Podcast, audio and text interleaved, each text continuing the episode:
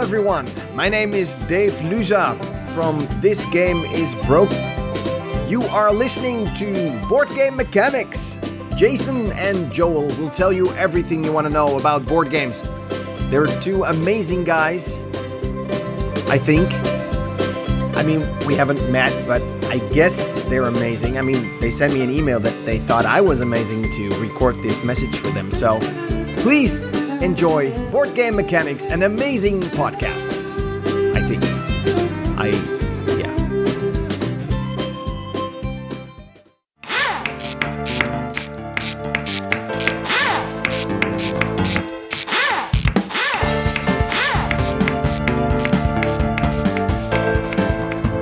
Hey everybody, it's I, what are we in now? Is this still February? I guess this is our last show in February. It's this month has gone by really quick.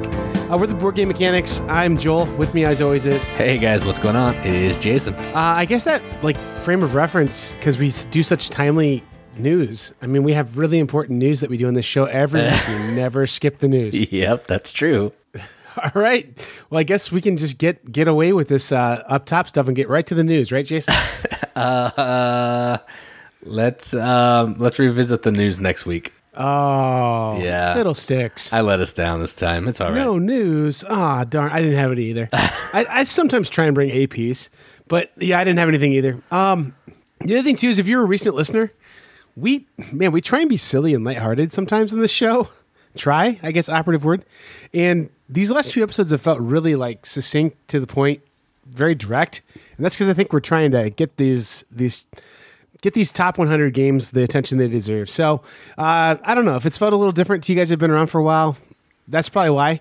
Um, if it feels good, tell us to keep being serious. I guess I don't know. Yeah, you'll get what you get. We never know what we're gonna do. I know. Um, we got some good. We have some good interviews coming up though. After what we have. Is this the second to last episode? It is two more. That's it. wow, we're going to talk about some good games this week. All right, well, let's talk about what we played first, I guess, huh, Jason? All right, sounds good.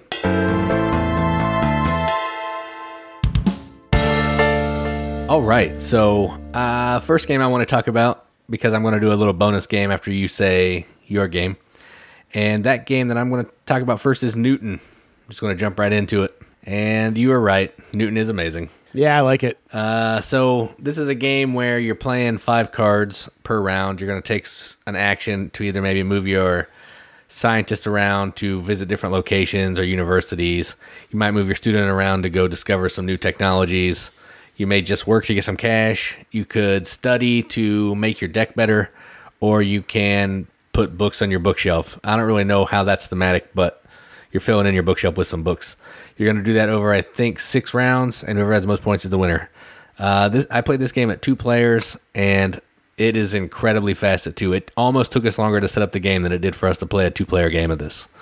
It was Yeah. super fast, maybe 30, 45 minutes. So I can't wait to play it again. And I love this game. Simone Luciani, I think, is the designer, and Nestor or something. I can't remember the other guy's name. So if you're into him at all, check this game out. It will not disappoint. So Newton, awesome. Nestor the long-eared Christmas donkey, I think, um, is what you're thinking of. Yeah, that sounds right. I don't know if you ever saw that terrible claymated feature. yes, I have. Uh, is that- I have is- seen that. That's a joke that Jason kind of got, maybe. I don't know. and four other people listening to the show. Um, no, it's a good game for sure. Uh, The only complaint I have about it is I wish they had like a pre-printed. Everything's pre-printed on the board for like a fixed setup, just quick game, um, like basic learning game, introductory game maybe, and then you put the tiles over the top of those to do variable setup. Yeah. because then you could do like a quick game setup. Just put the boards down and start playing. Because that variable setup thing does take a while to set up. Um, but I mean, it's not terrible. Yeah, that would be cool. That would It's be not terrible. The other thing too is you can say, "Hey, find the shapes these match and stick things on there," and like have everyone start doing it too. Right. So it almost sets up quicker with more players. Um, I don't know, but it's yeah, it's definitely good. I, without thinking too hard about it, it would be my it would be my top fifty. Oh yeah, I totally agree. I mean, there isn't a game of this designer that spoilers is not going to be in my top 100. So Yeah, I like him a lot. yeah, I, th- I thought it was a pretty good game. Um, it's one that we both missed last year. I th- it certainly would have made my top ten games of last year for sure. Oh yeah, hands down. So I I don't know. Coimbra, I think is probably better than it still, but it's good, man. It is good. Yeah, I, I may like Coimbra a little bit better, but I do like uh, Newton a lot. Well, you haven't said Coimbra yet, and we're in the top 20 games. So I, I already told you, man. It's not. It's not on my list. uh, this week. Yeah. So, well, I, I played, uh, I'm going to talk real quick about this. Uh, I played Union Pacific. Airlines Europe is a game that I really love, and it's not on my list this week either. Um, but this Union Pacific's like kind of a version of Airlines Europe. It's by Alan Moon. Um, both games are by Alan Moon. And, and Airlines Europe is like, I think they lost the license, and there were some ways that he wanted to streamline the game that became Airlines Europe. And I like that game a lot. Like, I love that game actually.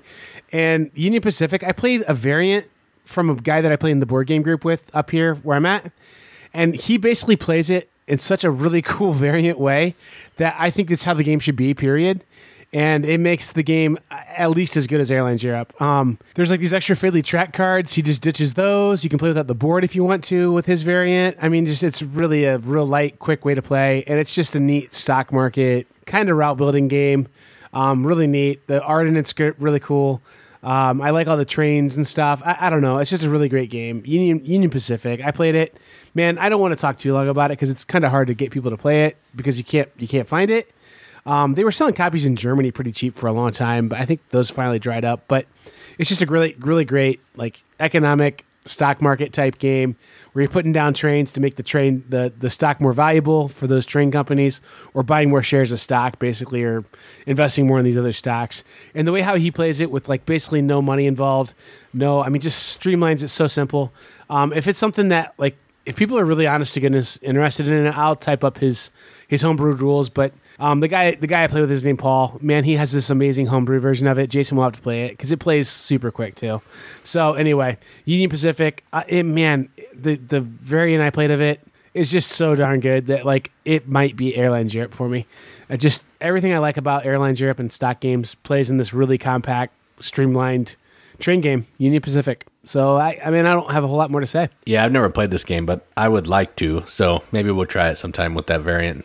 Cool. Um, I have one more I wanted to talk about really quickly. Bonus game, game. This is a game I just did a review on this week.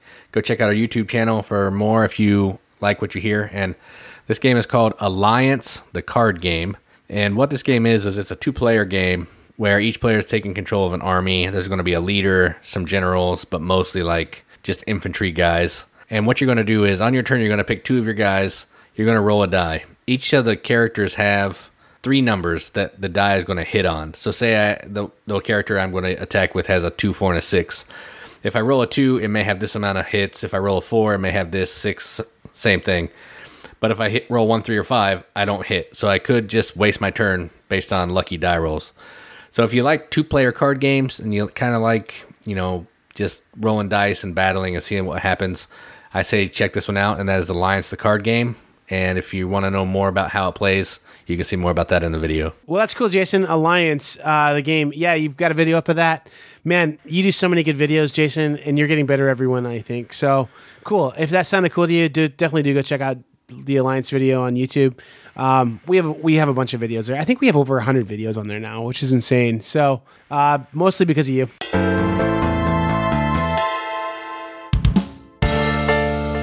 All right, so two more episodes of the podcast where we continue our top 100. Well, finish our top 100, I guess. And today we're going to talk about numbers 20 through 11. So these games are incredible. I would play any of these games anytime somebody asks, and I'm sure you feel the same way. Yeah. Oh yeah. Um, these are these are getting into the games where you could wake me from a dead sleep and I would get up and play this game. All right, so I'm just going to jump right in. And my number 20 is a game that is by our boy Stefan Feld. And it is a card game, mostly with the superfluous board. And that game is Bruges. Yeah, you're gonna make me go R.I.P. yeah, you're, you're just sad because you traded yours away. But you got some good games in return, so that's all right. Yeah, and I mean like yeah, and I think I don't know Bruges. Bruges, I think is on my list, but both the games I traded it for will end up being higher on my list than Bruges, so that's fine. But Bruges is a great game, and I think I told you this when the trade came through, is that I liked having a game that was hard to get more than I liked having the game, probably honestly. So I don't know. It's a cool game though. Yeah, and yeah, I don't necessarily disagree with you, but I do enjoy this game. And essentially, what you're doing in this game is playing cards. The cards can be used in a few different ways. You can discard them to take some actions on the board. You can play them face down as a building. You can play them as the card that's or the character that's on the card that you can maybe activate later with a worker. You can discard them, I think, to get workers. I haven't played it for a while, so I'm kind of spotty on the actions, but basically it's all driven through cards. You're trying to fend off yourself against rats and fires, you know, normal Stefan Feld stuff, and build some canals, and whoever has the most points is the winner. It's super easy.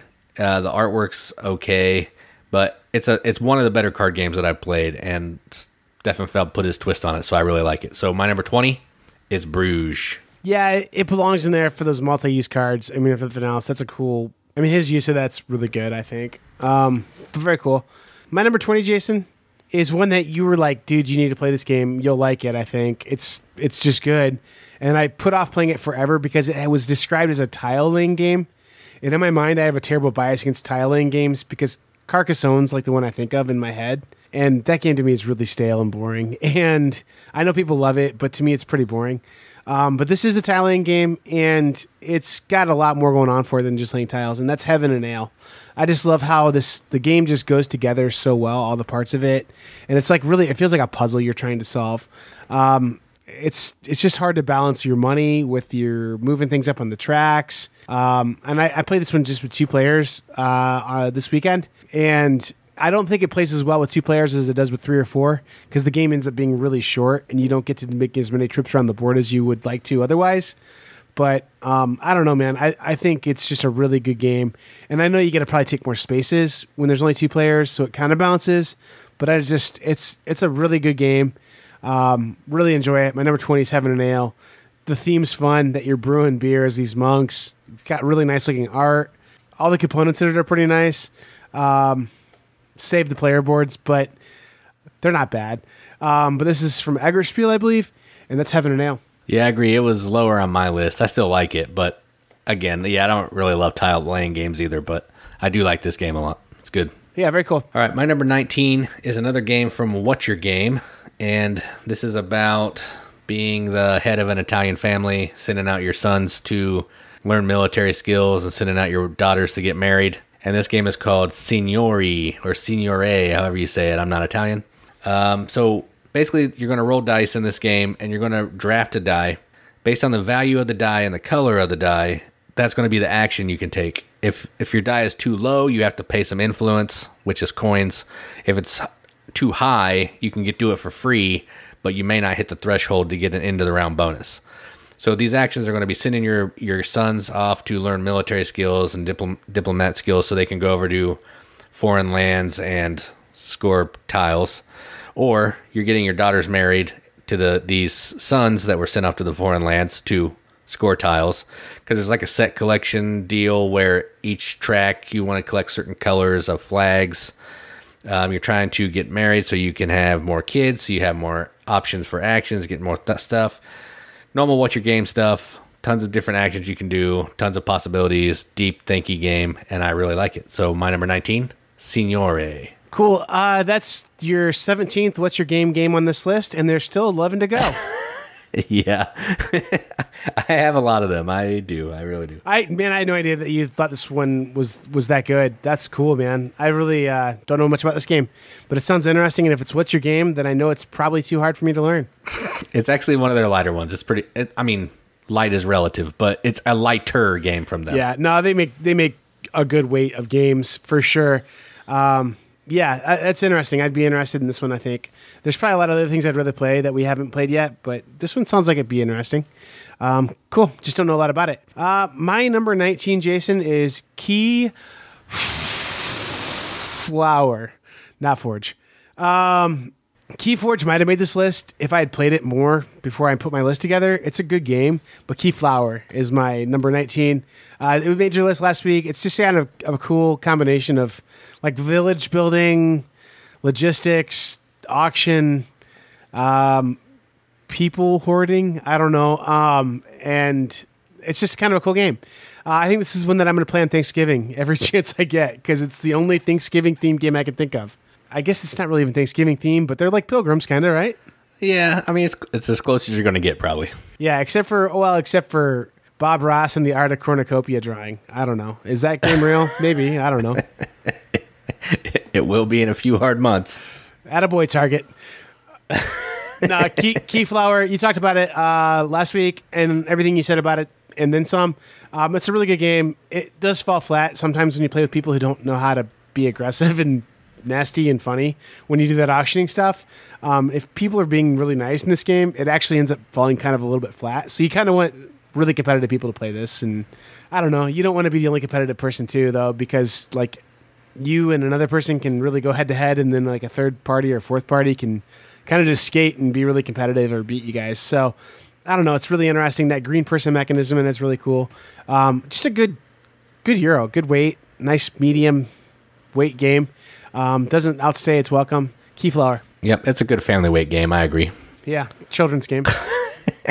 No, that is a fun game. I would like play again. Maybe now that I understand it a little more, I think I would like it even more than I did the first time. yeah, it's it's just it's unique. There's not a lot else like it. All right, my number 18 is a game that I've been trying to get you to play for a while because I'm not sure how you feel about it or if you would like it, but it's a great game and I like to introduce it to Is anybody it that I can. about dressmaking? it is about dressmaking and it is called Rococo. My interest in this game got so much higher once it became like a three hundred dollar game. It's like, oh, it must be good. it really is. So, what this game is, it's kind of a a slow deck builder, really slow. But the interesting thing of of how you're using your cards is you can look through your whole entire deck and pick three cards that you want to play. Because each each round you're going to pick three cards. So if you have a deck of 12 cards, you can look through there and pick any three that you want to play. You don't have to shuffle and get them. So you're kind of buying cards and then you're going to get you could possibly use that card in the next round. What you're trying to do is you're trying to collect uh, silk and fabric to make these dresses and coats for these people who are going to this dance. You're trying to put the dresses on display in certain levels of the castle, maybe getting up in the top of the king. So after the game is over, you can go on top of the the castle and watch the firework display.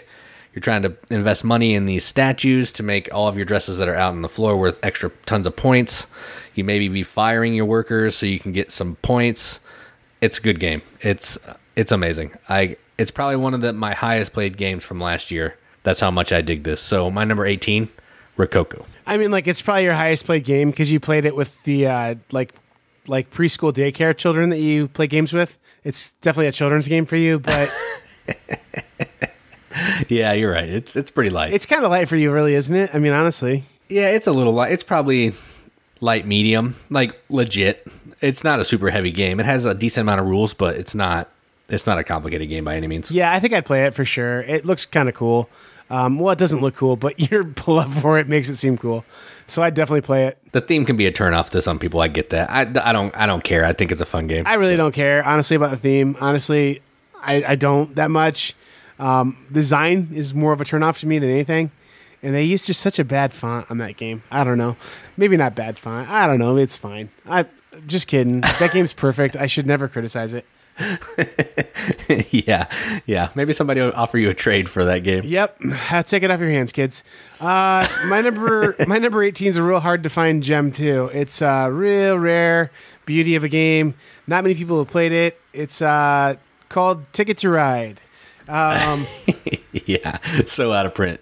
No, this is just a good game. I think everybody everybody likes this game, or they're like, yeah, I don't like that game. I it's not that great, and I say that because I've played it 200 times. Oh, you play a game that you don't like that much 200 times. I get it. Okay, so I mean, either at one point in your life you really like this game, or you still do like it. I think. I mean, it's just a good rummy type game.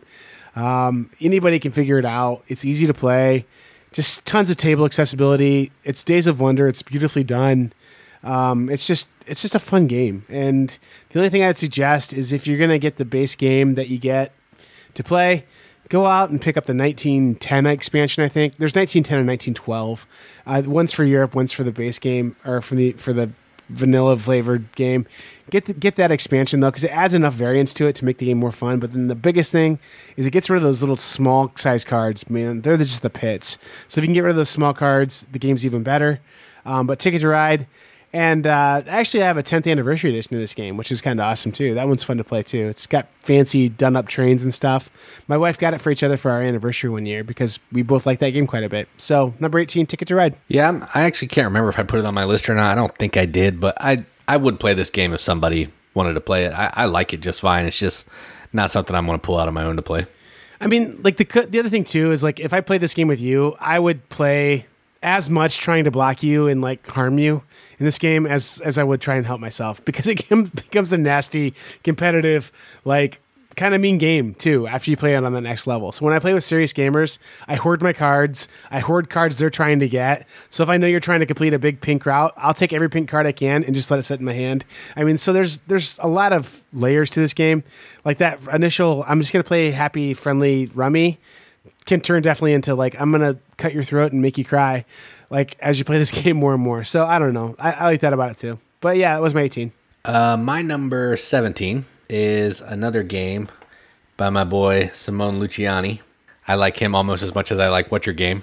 And it actually has a co designer, Daniele Tascini. I'm not sure if I say those names right, but this game is Tzolk'in, the Mayan calendar. Yeah, you love this one. Oh, I do love this game. Uh, it's kind of a gimmicky game. It has the gears, but I think the gears are super important because it kind of simulates passing of time in a interesting way. So what you're trying to do in this game is you have I think three workers that get started. You're putting workers out on a space on this gear and on your turn you're either going to put workers out or you're going to pull workers back. You can't do both. So say I put a, a, two workers out, I may have to pay some corn, which is essentially the money of the game. And then I can let those workers hang out in that gear as long as I want. And the farther they go around the gear, the better the action they can take. So you're kind of, it's kind of like a push and pull of, you know, I always got to have a guy that I can put out because I may need these other three guys to keep riding around on the on the gears. So I'm just going to keep using this guy to take a crappy action, pull him off, keep doing it over and over until I can get the other guys where I want them to go. So it's a fascinating game. It has tracks, it has cubes. It has crystal skulls like Indiana Jones, and I dig that. So my number 17, Tzolk'in, the Mayan calendar. Yeah, it's a good game for sure. I need to play this one again. It's been years since I played it. Um, I acknowledge it's a really good game. I have some really like unfair biases against it, and they are this. Like that game came out in 2012, and so that was that whole like the end of the world's going to happen because of the calendar thing. So I was like, oh yeah, this is. I was like, man, this is like Fortniteopoly or something. Like it's just a like flavor of the month game that's just trendy based on this 2012 hype and hysteria, and it's not really. I mean, like the theme is kind of non-existent in the game, and then and then the other thing too is this is the first ever hype monster game that I ever remember. Um, like this game when it came out, it shot up the Board Game Geek ratings into the top 10, I think, at one point definitely top 20. And I mean, it was just like uh, if you're a board gamer, you play this game and you love this game. And I was like kind of contrarian at the time. So, I mean, like, I don't know. I, I think that kind of sit with me. So, totally irrational, totally stupid things that make me feel the way I feel about this game. Um, but again, if you want to trade me your copy, I'll take it off your hands, guys. So, um, no, I, it's a good game, really good game, and I have totally unfair, stupid biases against it. And I'm going to say it's a really good game and cool game. So, yeah, and the way how you described it was the best way I've ever heard it described. Because most of the time, people like are like, "Hey, what's this? What's this game about?" And they go, "Um, it's got these big plastic gears and you turn them and then different things happen like the, that waiting mechanism like you described it the best way i've ever heard it waited heard, heard it explained so good job on that Thank you. Well, that's what it is. I mean, it is. It is. This reminds me of a game that totally criminally, I think, missed my top 100, Jason. Oh, my word. How did that happen? oh, my gosh. Okay. Well, I guess just tear this list up. We'll start over. Uh, going back to it's now number 100. It was 99. Uh, Grim Forest is now my number 100 game. And I'll just keep reading these till I get these right. So, uh, number 98 then is, I'm just kidding. I'm not actually going to do that, guys. Um, but man, I definitely forgot to put the village on my list. That would make it on my list somewhere. Um, kind of a similar era game. That's why I thought of it now. But anyway, if this made it into the podcast, the final one, I like the village a lot. Um, just didn't make my list. But my, my number 17 really is um, The Alchemist. This is one that I think, you know, talk about gimmick games. This one's definitely in that category too. Because this is the first game I remember where you had to have the app to play the game or really, really kind of it's strongly suggested. So this is a game where you're playing like this like little Sudoku puzzle kind of thing based on the reaction of different chemicals together. That's kind of at the at the heart of the game. And that's what people talk about a lot with this game. Um, but really, what's happening beyond that is it's a worker placement game where you can go different places to either gather ingredients, test ingredients, test ingredients on yourself, test them on an understudy, make potions to sell to travelers. That's really where you get your points and stuff. Um, and and all of that stuff um, just all works together really well. Kind of a heavier game, not not horribly heavy, but the problem solving part of it is really the heavy part that you're basically trying to figure out okay well if these two reacted this way and these two reacted this way then using the process of you know like deductive reasoning then i would have to guess that this element is this and this element's this. And so then if i wanted to make this kind of potion i would use these elements you know? So i mean just trying to figure out how this the hidden identities of these elements kind of works by using that reasoning kind of tr- like kind of logic thing that you would do with like a sudoku puzzle. It's just really fun um, and that's at the heart of the game. And it's kind of a race. You feel like you're trying to figure this out faster than anyone else. The other thing about this game is the first few times you play it, you, you're going to make some kind of mistake in your reasoning, and it just screws your whole game up. And it's just kind of funny to just be like, well, I guess I lost this one, but you keep playing and having fun, I guess. Um, but I, I mean, it just really, it inevitably happens to people the first time they play it. They just, they make some kind of reasoning error, and it just, it makes the game really hard if you do that. Um, but just cool how it uses the pictures and the QR code kind of system built into the cards to get reactions to happen in the app, and then you use those reactions to try and solve the puzzle. And just really fun. Number 17, Alchemist. Yeah, that's cool. This is one I definitely need to try because I've heard it's a pretty heavy beast, and so that gets me intrigued right there. So someday, Yeah, I mean, if you like if you like Sudoku puzzles, like I don't know how else to describe it. It's just that same kind of problem solving where it's like if A then B, but if if C then D. You know, I mean, like you just have to like be able to solve that kind of like logic puzzles, and it's really fun if you can. All right, my number 16 is a game from CGE, and the designer is Vladimir Suchy, and that game is The Prodigals Club. Uh, I don't know if you know much about this, but it's essentially the uh, sequel to Last Will, which is a game where you're trying to lose all your money. But in this one, you're trying to lose all your money. You're trying to lose all the votes that you can in the House of Commons. And you're also trying to make your family hate you. So you're trying to be the worst human being that you can possibly be. And it's a worker placement game. You're going to go to these spots. You're going to collect these cards. And then at the end of the worker placement era, you're going to play these cards on your boards to make your money go away, make your votes go down. And you're going to do that over, I think, five rounds. And whoever, based on whatever track you're the highest on, that's your score. So you can't just focus on the votes and get that down to zero. Because if you have one up at really high, that's your score. So it's kind of like a balancing act. So you're losing in each thing equally, but doing it better than everybody else. So if you like those kinds of games, which I do, then the Prodigals Club is for you. So that's my number 16. Yeah, the only way I have any familiarity with this game at all is I had a game by Vladimir Suchy named 20th Century. And so I like researched him as a designer a little bit, and most people said Last Will and Prodigals Club are his better games. Um, I think did Vladimir Suchy make Shipyard too? Is that him? Yeah, yeah, he did Shipyard. So I mean, he's a designer who's been around a little bit, um, but I've never played this one and don't really know a lot about it. But I know a lot of people regard it pretty highly. So cool. That's an interesting pick, man. I, I think it's cool to have picks that not everyone has, you know, that are outside the BGG top 100. And I'm not sure, man. I'm pretty straight with the BGG top 100 in my top 20 here. So good job, Jason, being better than me. do what I can. uh, well, I'm okay. I'm just kidding. Number sixteen of mine is a it's a little known French game by a little known designer, um, and it's Le Havre. I was gonna say Bruno Cathala. Yeah, yeah, well, it might as well be. Um, Le Havre is my favorite Rosenberg game on the record for sure. Yeah, for sure it is. Um, I don't know. I just like this one. It's just uh, such a generous game. Every decision you make in it feels good and feels generous, and like you're really getting to do something great.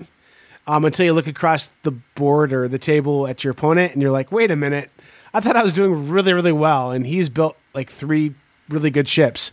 Um, or whatever. I mean, they, they've done that you haven't done yet. So, um, is just a cool game where it's you're just waiting for things to pile up and just be a like wealth of fish or steel or whatever that you can take.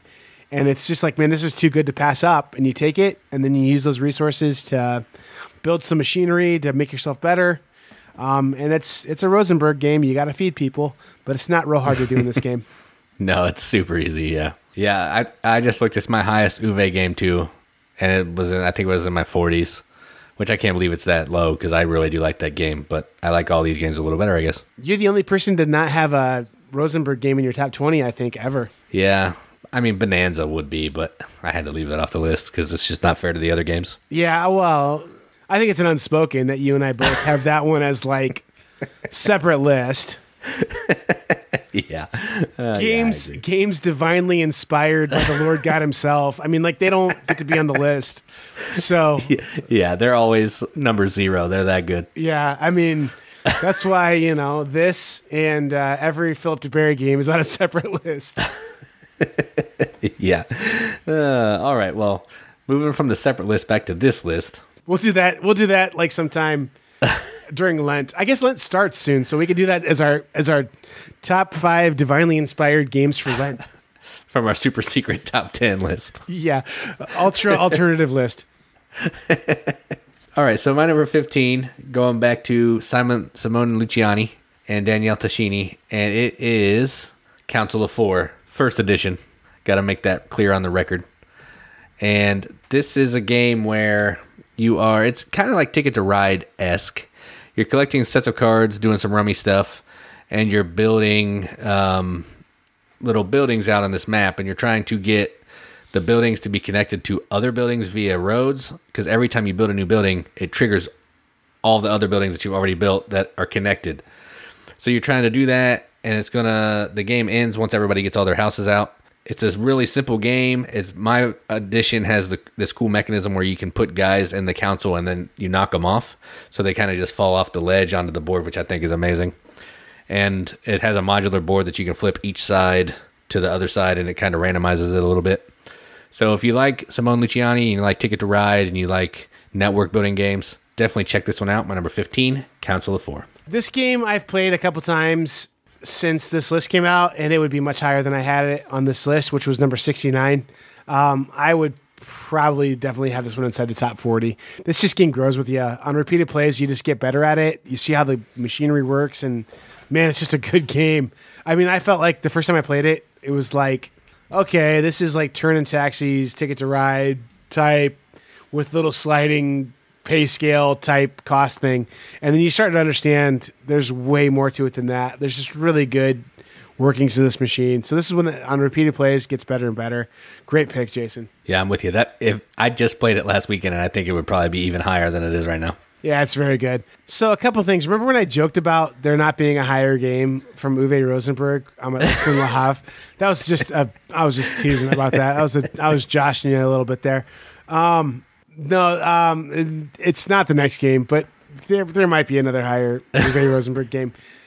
Um, so anyway, and then remember when I talked about how I used to be like the hype monster? I hate it. I'm gonna fight against the hype monster.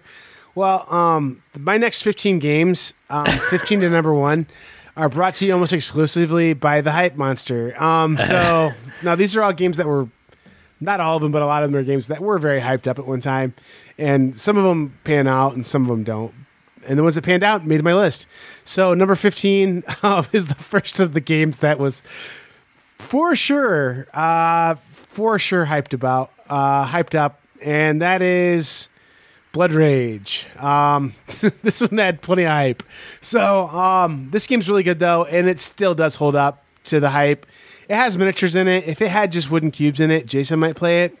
If it had just wooden cubes in it, though, it wouldn't be like the number five game on Board Game Geek or whatever it's at right now. Um, the miniatures are really amazing looking, and they are definitely a part of the reason why people love this game but it's a really good game otherwise too. It's just really cool how you're drafting these cards to try and make your little tribe better. Um, but then also you're trying to get these extra other miniatures that you can get that all have really stupid game breaking powers. And so it's just every card you can draft feels so good. And then the other piece too that's just bizarre in this game is Ragnarok's happening. And so like every instinct I would have as a coward is hey Ragnarok's happening. I don't want to be there. I'm to go somewhere else. Well, in this one it's like hey man, fill up this province that's to get Ragnarok soon because that's how you score points by having so much honor from having your you know people die. Um, so I don't know. It's a neat game. Uh, area control, really. I mean, at its core, but card drafting as well, and the miniatures in it. I mean, they're nice because they hold the territory and stuff. But I don't know, man. It's like, it's not. It's definitely not an Ameritrash game, and it's not like get out the yardstick because we're gonna measure and figure out, you know, like field of vision kind of stuff either. Um, combat's pretty minimal in this game, honestly. Um, it's just mostly like who can get that crazy monster who destroys everything in this whole province. So I don't know, really fun card drafting, cool game um, with some like kind of tableau building to it. So that's it. Blood Rage. How mean is this game? That's like my hesitation of playing it. I feel like it's mean. It's like super, but if you die, if you die, I mean, like you get points, man. So I mean, like losing in battle is, I mean, not necessarily in battle, but like losing people, you're pretty okay with it. And like the thing is too, every time you play this game, it's a little different because you get different combinations of cards handed to you that you can take. So I mean, like there's different ways that the game just plays out every time. So I mean, like there's been times where I've played it where everyone's fighting over one territory and there's a bunch of you know area control stuff happening, and there's other times where people are like, we're going to play nicely with nicely with each other. I'm going to try and score my points in my way, and you score your points in your corner. So, but it does have conflict and a lot of player interaction and, and mean, nasty stuff happening in it. So, that's going to be the big part that's going to discourage you. That and you know, like the fact that you're meh about card drafting and you break out in hives when you have miniatures in a game. I mean, like those combinations of things. I would say I wouldn't suggest this one to you, probably. The card drafting and the miniatures, I don't even hate that as much as I hate the meanness. So yeah, I probably will never play this game. I mean, it'd be cool to play it one time just so you could be like, oh, I've experienced that. But in the same way that you'd maybe play Twilight Imperium 4. Uh, okay. So let's talk about a good game. Uh, my number 14 is. That's awesome because I felt like I was going to get hate for my description of that game. But now, like, you've squarely diverted all that onto yourself. That's awesome. Jason at bgmechanics.com. yeah, you can you can write me. That's fine. I don't care. Uh, my number 14 is a game that I recently got the expansion for through Kickstarter. So now I have two boxes for the same game, and that game is Dinosaur Island.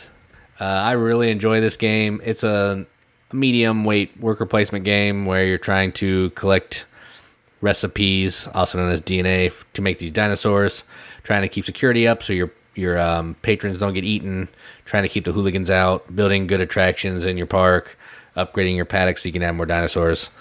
It's played over. It, there's five different phases in each round. You're trying to be the person with the most points by collecting these goal cards through the game. So if you like worker placement and you like contract fulfillment, which is essentially what this game is, I recommend this. So my number 14, Dinosaur Island. Also, of note for Dinosaur Island, um, I really like this game too.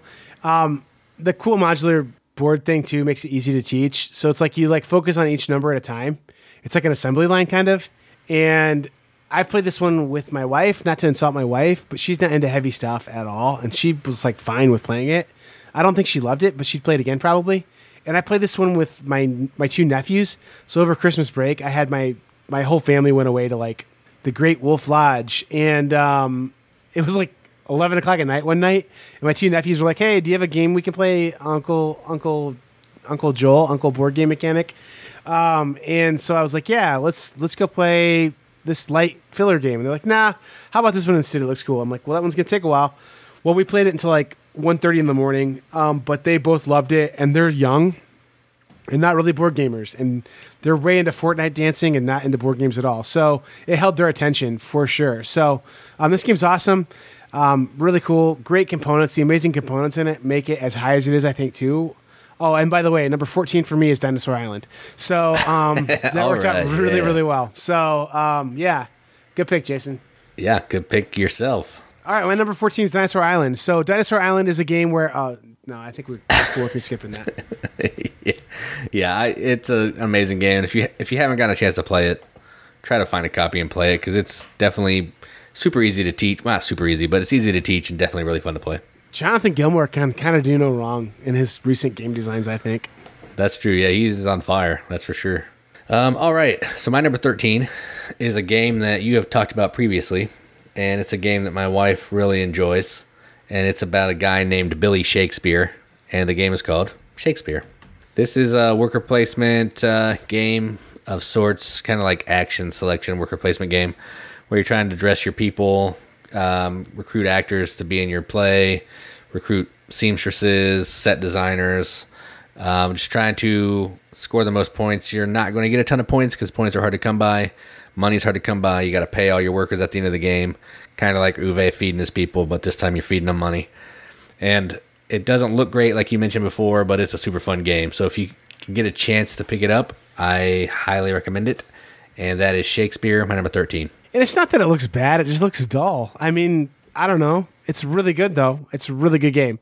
Um, just looks dull for some reason, and I don't know the way how like those little different colored candelabras or whatever they are show up on on your stage, and you have to symmetrically build. Like it just looks weird, you know? Yeah, it is kind of weird. It doesn't really feel thematic when you're putting those things on your board, but, But it plays so well. It's really good. I mean, I'm I'm definitely down with it. I think it was top 50 for sure for me. Yeah, 34 for me.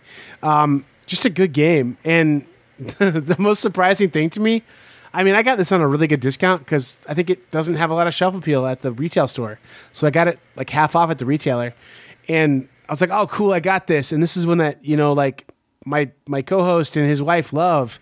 And I got it home and I tore it open and looked in the box and I was like, oh, man, this game's incomplete. I'm going to have to figure out what components are missing.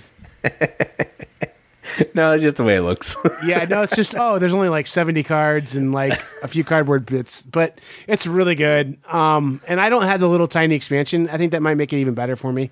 But there's a little expansion I know that makes it even better for when you um, are unable to do some stuff. You can actually have another like Plan B kind of thing happen, right? So I mean, pretty cool.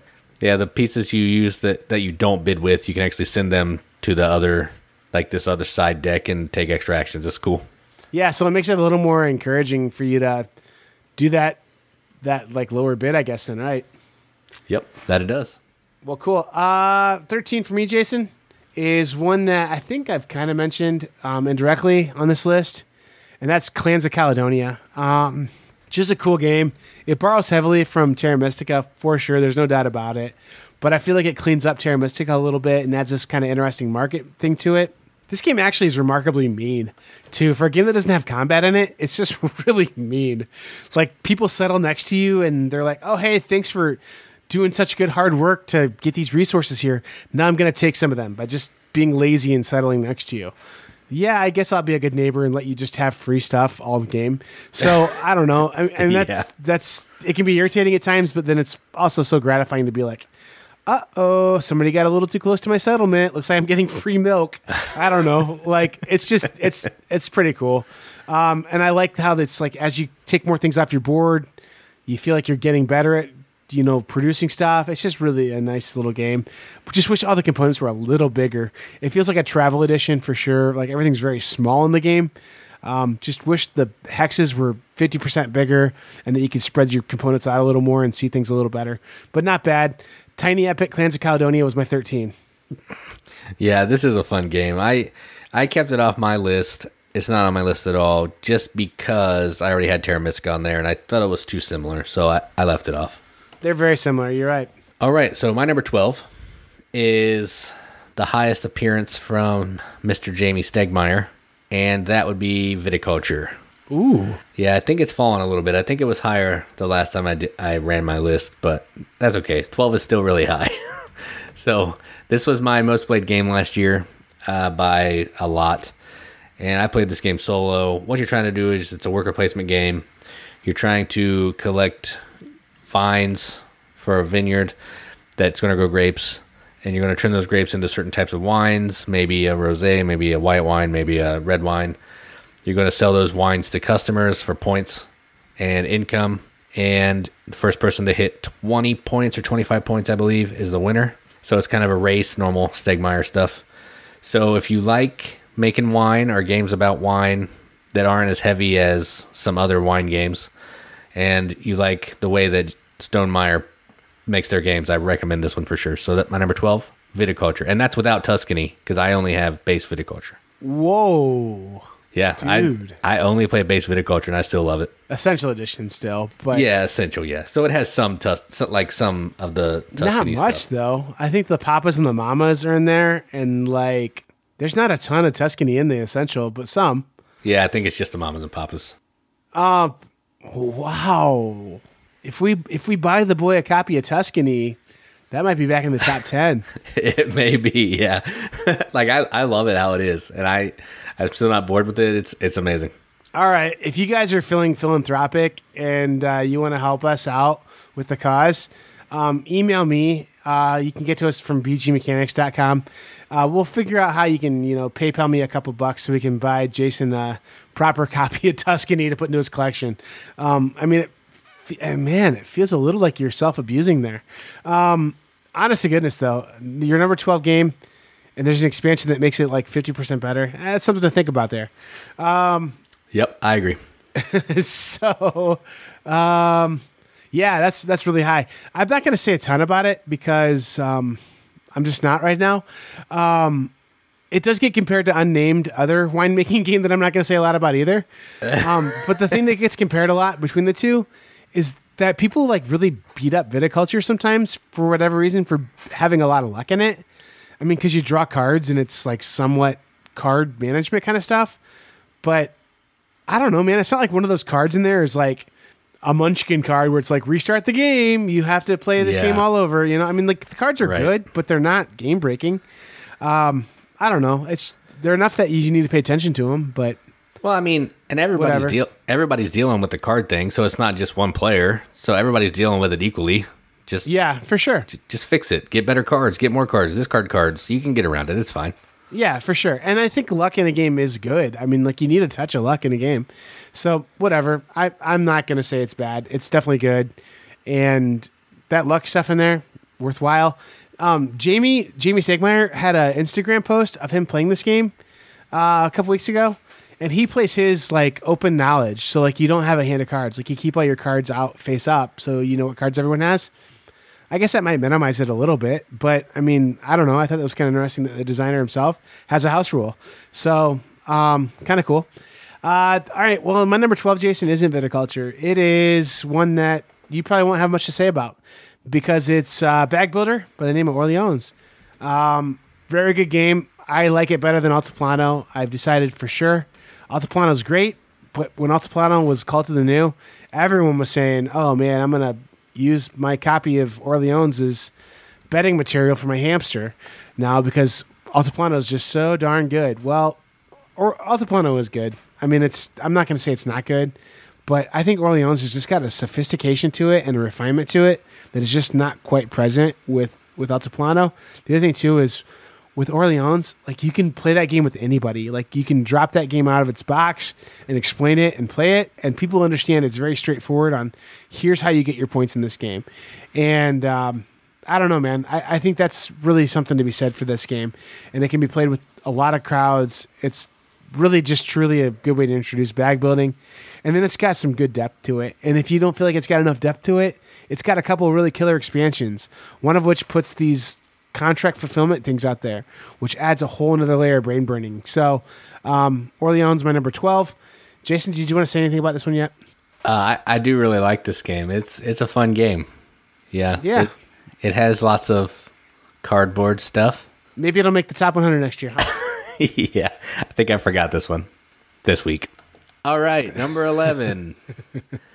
number 11 is this is going to be a little bit of a spoiler. The number 11 is my lowest Vital Lacerda game that I've that I've played. that I've played. There's the caveat. So, my number 11 is Lisboa. It's only this low because I've only actually played it not solo one time. I've played it solo a bunch of times, but I need to experience experience it more with more people before I can say if it's better than his other games that I've actually played with other people. So essentially, what you're doing in this game is you're rebuilding the city of Lisboa after the earthquake, the fire, and the flood. You're trying to um, get ships so you can sell goods. It's hard to explain because there's a ton of stuff going on in this game. You're trying to build public buildings that are going to make the buildings that you make of your own worth extra points. You're trying to collect in game goal cards to make everything else that you're doing worth extra points. Um, you're trying to get favors with the nobles. I think there's an architect, a king, and a, somebody else, the builder.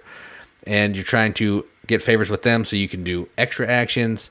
Ton of stuff going on. Everything is linked together in the normal Vital Lacerda way.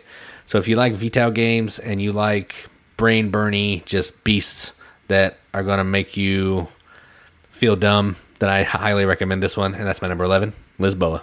Uh, how did Vital Lacerda describe this game the other day? He said it's a simple card game. Just play a card, take a card, right? Or something like that. Yeah, that's what he said. Yeah, you play a card, you take a card, which is true. That is what you do, but there's way more to it. Yeah, you're rebuilding Lisboa. I mean, and it's I don't know, man. It looks it looks it looks like it's totally abstract and really dry and just a thick game. And it, it's those things, but it's just it's really fun and engaging. Um, and it's not too hard to figure out, honestly. Um, I don't know. This might be the easiest Vital Lacerda game to teach, honestly. That's true. Um, that that player aid book is amazing.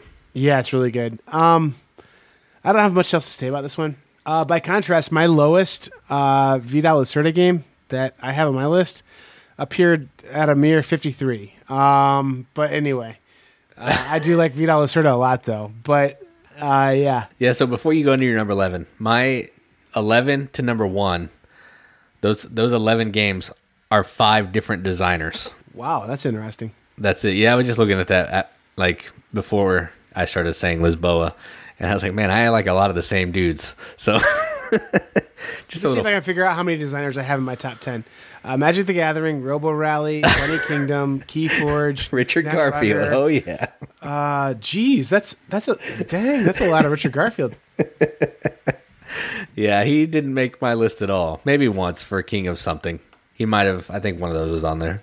Yeah, yeah, that is that is that is a Garfield game, isn't it? Yep. Man, it's th- those are seven and eight. So I have a lot of Garfield. Bunny Kingdom all day. Just kidding. My top ten's all Reiner Knizia. On guard. On guard oh. 2.0. Uh, that might have been true, like ten years ago. Um, okay. Anyway, uh, eleven. Eleven. Yep. 11. Uh, like I was saying, my second highest Rosenberg game was Le Havre, um, followed by my highest Rosenberg game, Bonanza. Just kidding. Um, I, I mean, that's a good game. Again, yeah, but in all it's not- it's- seriousness, it is a great game. it's not number 11 it's just funny because it's like i don't know. It's it's like uh it's like take like uh michael schumacher. Like amazing race car driver like has this astounding career as a race car driver and then you also find out on the side he does like equestrian horse jumping events. Like it's just totally out of character you know? Like that's how bonanza is. It's like just totally bizarrely out of character Yeah, it is. I don't know. That's not true, I guess. Because I guess if we're going to compare like Michael Schumacher to Uwe Rosenberg, it'd be like Rosenberg decides to do do car racing. He like destroys the whole world of car racing, conquers it, and then he goes, you know what? I think I'm going to go do equestrian horse riding. And then he does that. He like becomes the best at that. And then he goes, you know what? I think I'm going to play Tetris for the rest of my life because that's like kind of what Rosenberg did. He's like, you know what? I'm going to make these amazing worker placement games that are just punishing and hard, and everyone's going to love them. And then I'm going to go ahead and just decide to make all my games about strange shapes on a board that people without any spatial awareness cannot play. So I don't know. Maybe he's off that kick now and he'll start making some other games, but we'll see. Um, anyway, speaking of Uwe Rosenberg, uh, my number 11 game. I mean, like, I'm not beating the guy up because I like his games. He made number 11 on my list. Number 11 is Caverna. Um, I really like this game. It feels like Agricola for people who are nicer. I don't know, like, and like silly little themes of having a family that goes out and works hard in the fields all day, raises their food, and then they come home at night and they decide, you know what? The family that farms together digs in the cave for emeralds and diamonds together. And so they start going into a cave and digging for treasure. I don't know. It doesn't make a whole lot of sense, but it, it plays pretty well. It's pretty fun. Um, I'm getting really giddy, slap happy right now, so I better stop talking. But Caverna is my number 11. A good game. It's just like all the other games of that era of Rosenberg's, but it's the one I like. It's the right weight, it's the right difficulty, it's the right amount of interaction and everything. So, Caverna, Yeah, this is Oh, only 11. not on my list because I haven't played it. So I've I've played Agricola, so it's on my list. Yeah, I think you'd like Caverna okay, but it wouldn't be an Agricola for you. Ag- Agricola just it's gonna hit the right notes better for you than Caverna. Yeah, that's what I figured. So yeah, I'm cool with Agricola. It still works. Well, this is that's one of those. Uh, I don't know. I wouldn't quite say that. I mean, like, it's one of those games where I don't know that it's quite worth having both those games because there is just a lot of overlap between those two. Um, Yeah. I had both at one point, and I got rid of my copy of Agricola. I might have not chosen real well. I don't know. It depends on the day. I miss Agricola sometimes, but Agricola didn't quite get as high as Caverna did for me. Um, and I think I almost put Caverna slash Agricola as my number 11, but Caverna is the one that I put there. So no regrets. That's cool. Yeah. Scales really well too.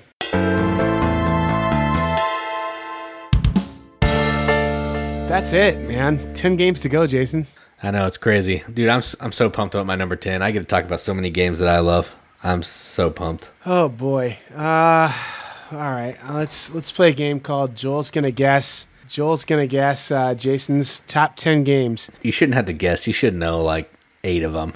I, I'll I'll bet I could name right now. I'll name six of them right off the top of my head, Jason. Uh, Star Wars Rebellion is definitely on there. You're right. Okay, number one. Uh, let's see here. Uh, Seventh Continent definitely is something you'd definitely be into. Yeah, number nine. Mansions of Madness, second edition probably. Number two.